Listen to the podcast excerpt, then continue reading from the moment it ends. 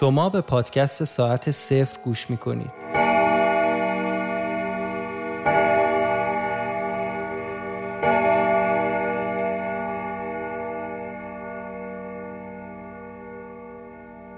قسمت اول.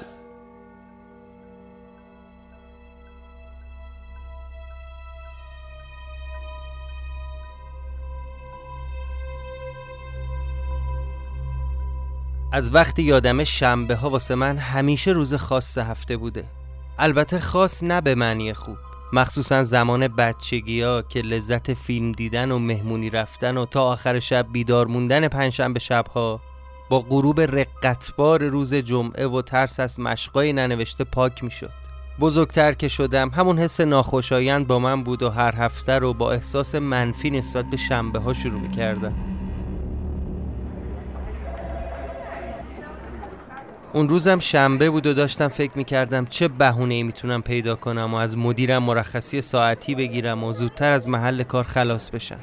دلم می‌خواست دم غروبی برم سمت بلوار کشاورز. یکم پیاده روی کنم و برم سمت کافه که همیشه می‌رفتم. من پیاده روی رو خیلی دوست دارم مخصوصا وقتی که پیاده روها پر از آدمای غریبه باشه. هیچ وقت نفهمیدم چرا ولی از جنب و جوش شهر و شتاب زندگی تو مرکز شهر خوشم میاد. به هر حال برنامه خوبی بود برای شروع هفته.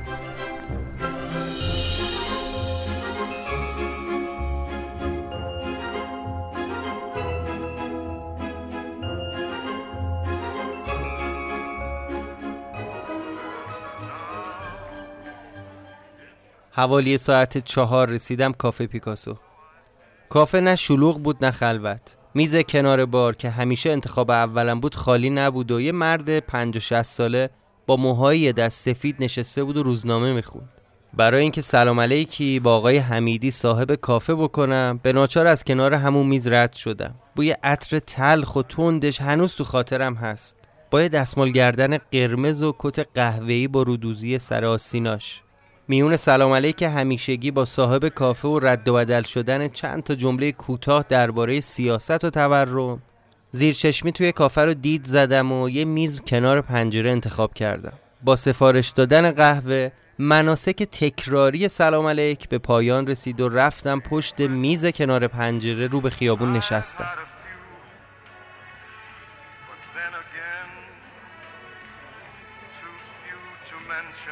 میز کنار.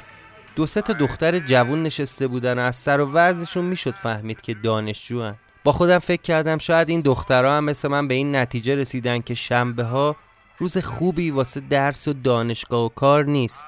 بعدش تصمیم گرفتن بقیه کلاس ها رو بپیچونن و از دانشگاه بزنن بیرون.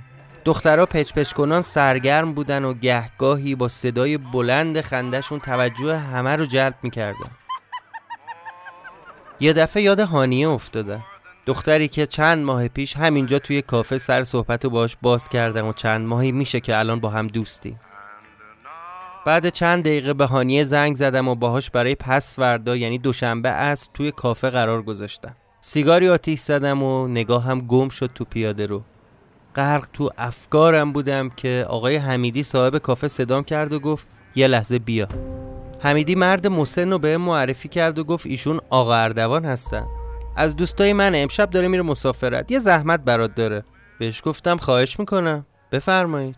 چه کمکی برمیاد؟ مرد غریبه ادامه داد. من برای یه کاری دارم دو هفته میرم خارج از کشور. واقعا شرمندم به خاطر اینکه خانوادم اینجا نیستن. کسی هم نیست که باش آشنا باشم و بهش اعتماد داشته باشم. جز همین آقای حمیدی. وگرنه زحمت گردن شما نمیافتاد. گفتم خواهش می‌کنم. مسئله چی هست حالا؟ حرفشو اینطور ادامه داد که من به حمیدی گفتم این دو هفته روزی یه بار سر بزنه خونه و به بهیموت غذا بده. حمیدی با خنده پرید وسط حرفش. آقا والا من از گربه ها مثل سگ میترسم. اصلا تو خونه که حیوان باشه پامو نمی‌ذارم. رو کرد به من و گفت تو هم که خودت حیوان خونگی داشتی گربه داشتی. خونه اردوانم اتفاقا بهت نزدیکه. حالا هر دوشون منتظر بودن که من جواب بدم. نمی‌دونستم باید چی بگم. دوباره اردوان حرف زدن و ادامه داد و گفت حقیقتش اینه که دلم نمیاد حیوانم رو بذارم پانسیون یا بسپرمش دست کسی. البته اینم بگم من برای این زحمت از خجالت شما در میام و بعد دستشو کرد توی جیبش انگار که می‌خواست پولی چیزی در بیاره. یه اخ می کردم و گفتم نه خیر آقا لازم نیست. حقیقتش این که توی موقعیت بدی گیر کرده بودم. یکم منمن کردم. آخه به نظرم عجیب می اومد حتی اولش فکر کردم نکنه کاسه زیر نیم کاسه باشه. چون من به غریبه ها معمولا حس خوبی ندارم. حمیدی که دید من یکم ناراحت شدم خواست فضا رو تلطیف کنه و حرفش رو اینجوری ادامه داد. گفت من و اردوان سال هاست دوستیم. دوستای نزدیک. این کافرم با هم گرفتیم مثلا من اگه از گربه نمی ترسیدم خودم کمکش می‌کردم. ولی منو می‌شناسی که. بعد دوباره شروع کرد به تکرار همون حرفای قبلی. دیگه داشتم کلافه می‌شدم. برای اینکه زودتر ماجرا جمع شه گفتم باشه باشه مشکلی نیست. با ابروهای نسبتا گره کرده کلید خونش رو گرفتم. موقع خلاص شدن از اون مخمسه یادم آخرین جمله که اردوان گفت این بود که امشب غذا داره فقط لطف کن فردا براش غذا هم بخر. البته من تو خونه پول گذاشتم. با این جمله آخر دیگه حسابی منو شاکی کرد. انگار من نوکر پدرش بودم.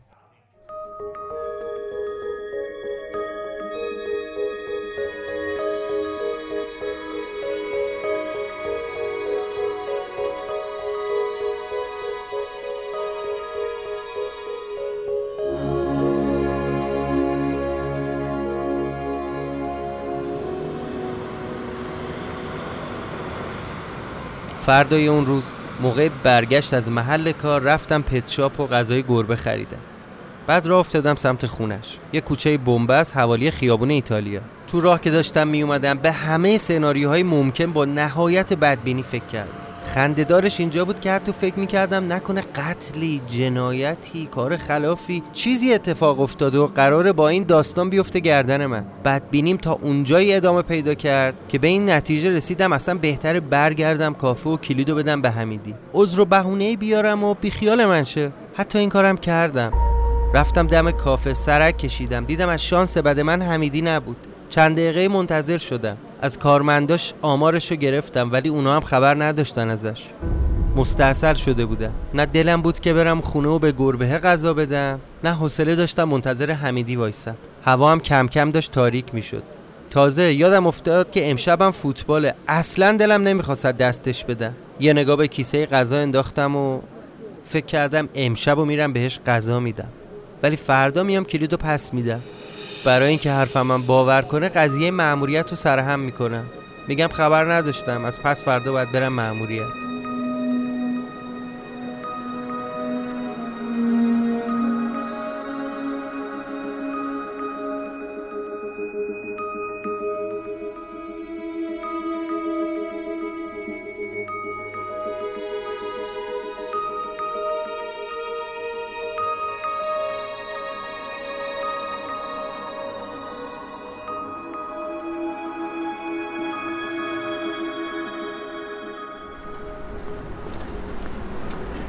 راه افتادم و آدرسش رو پیدا کردم.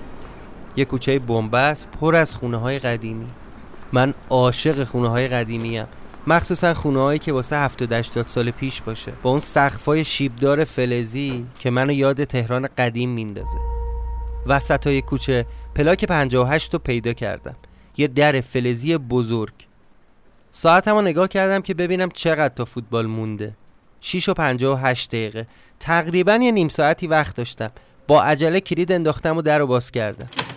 رفتم توی حیات سی چل متری بزرگ پر از دار و درخت. خود خونه هم یه ساختمون قدیمی دو طبقه بود که با چند تا پله از حیات جدا می شد اصلا انتظارشو نداشتم که اون آدم شیک تو همچین خونه ای زندگی کنه.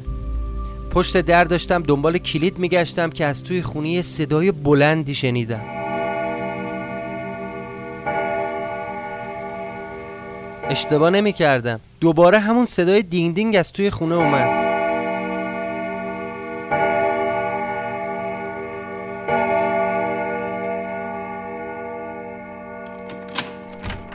در رو باز کردم و وارد یه راهرو شدم که به سالن بزرگی می‌رفت. چراغ خونه رو روشن کردم. صحنه ای رو دیدم که مات و مبهوت شدم.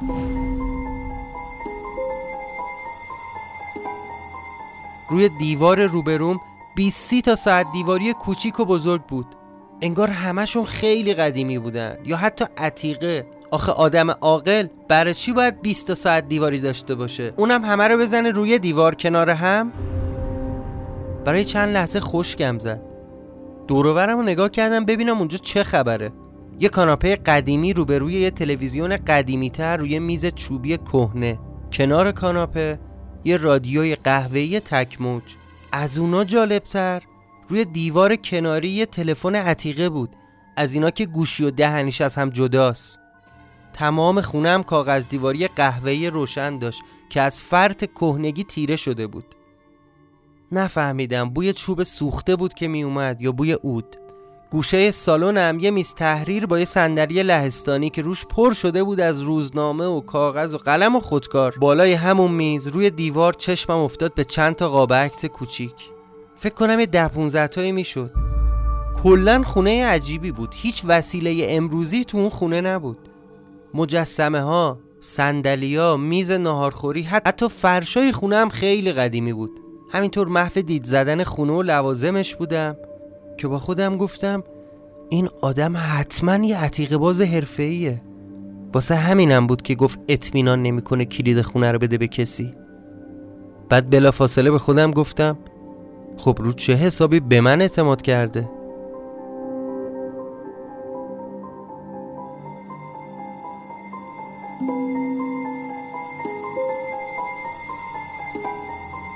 یه چند دقیقه گیج خونه بودم وسط همین فکر و خیال بودم که یهو یادم افتاد من اصلا واسه کار دیگه ای اومدم اینجا. دوروبرم رو دقیق تر نگاه کردم. اثری از گربه ندیدم. با خودم گفتم شاید همین گوشه کناراست دیگه یا شاید مثلا رفته طبقه بالا. کل خونه رو دنبالش گشتم. هرچی بیشتر تو خونه میچرخیدم چیزای عجیبتری می‌دیدم. مثلا اینکه تمام پنجره های خونه رو از داخل کور کرده بودن. واسه همین نور بیرون توی خونه نمی اومد یا اینکه هیچ کدوم از ساعتهایی روی دیوار کار نمی کرد جز یکیش که اونم رو ساعت دوازده بود. احتمالا صدای دینگ دینگ هم مال همون ساعته بوده. آشپزخونه رو هم گشتم. حتی زیر کابینت ها بالای یخچال. خبری نبود. رفتم طبقه بالا. بالا عجیبتر از پایین بود. یه سالن بزرگ بدون اتاق که توش فقط یه تخت خواب دو نفره بود و یه سری خرت و پرتم چپونده بودن زیر تخت. کف سالنم یه موکت قهوه‌ای تیره. زیر تخت رو نگاه کردم لای اون خرت و پرتا. گربه ای نبود. اومدم پایین و رفتم تو حیات اونجا هم خبری نبود. با خودم گفتم لابد از من ترسیده دیگه. براش آب و غذا می‌ذارم. هر جایی باشه پیداش میشه برمیگرده دیگه. ناخداگاه رفتم تو آشپزخونه. ولی نکته عجیب این بود که خبری از ظرف آب و غذا هم نبود. شکم یکم بیشتر شد. آخه نه گربه تو خونه بود نه ظرف آب و غذا. دیگه نمی‌دونستم باید چی کار کنم. چند بار اسمشو صدا کردم. بهیموت! بهیموت! نه خبری نشد. به حمیدی زنگ زدم. خواستم بهش توضیح بدم آقا قصه این ما علاف شدیم. ولی ولی موبایلش نمی گرفت اسمس فرستادم. دیدم فایده ای نداره. انگار تو خونه اصلا آنتن نیست. دیگه کلافه شده بودم.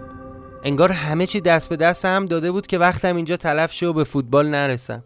ساعتم رو نگاه کردم. دیدم هفته. با خودم فکر کردم یه ظرف برای آب و غذاش بر میدارم و می‌ذارم گوشه آشپزخونه. فردا هم میرم کافه و برای حمیدی اون قصه این مأموریت رو سراهم می‌کنم که یهو متوجه چیزی شدم. دوباره ساعتم رو نگاه کردم. 6 و 58 دقیقه. آخه مگه میشه؟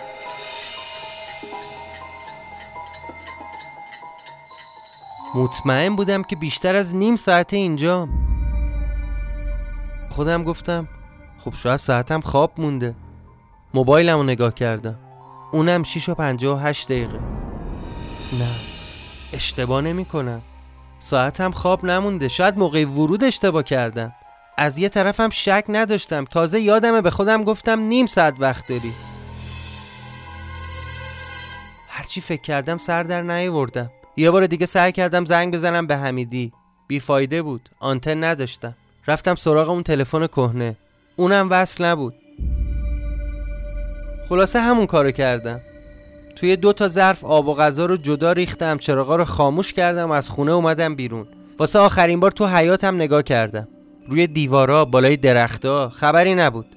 موقعی که داشتم در حیات رو قفل می‌کردم دوباره اون صدای دینگ دینگ رو شنیدم.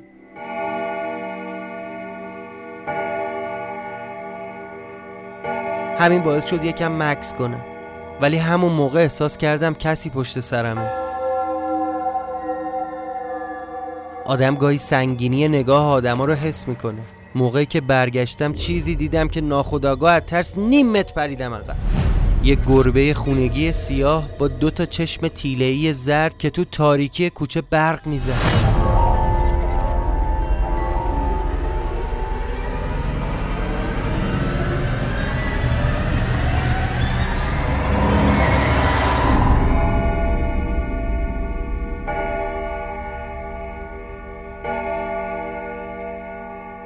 پایان قسمت اول.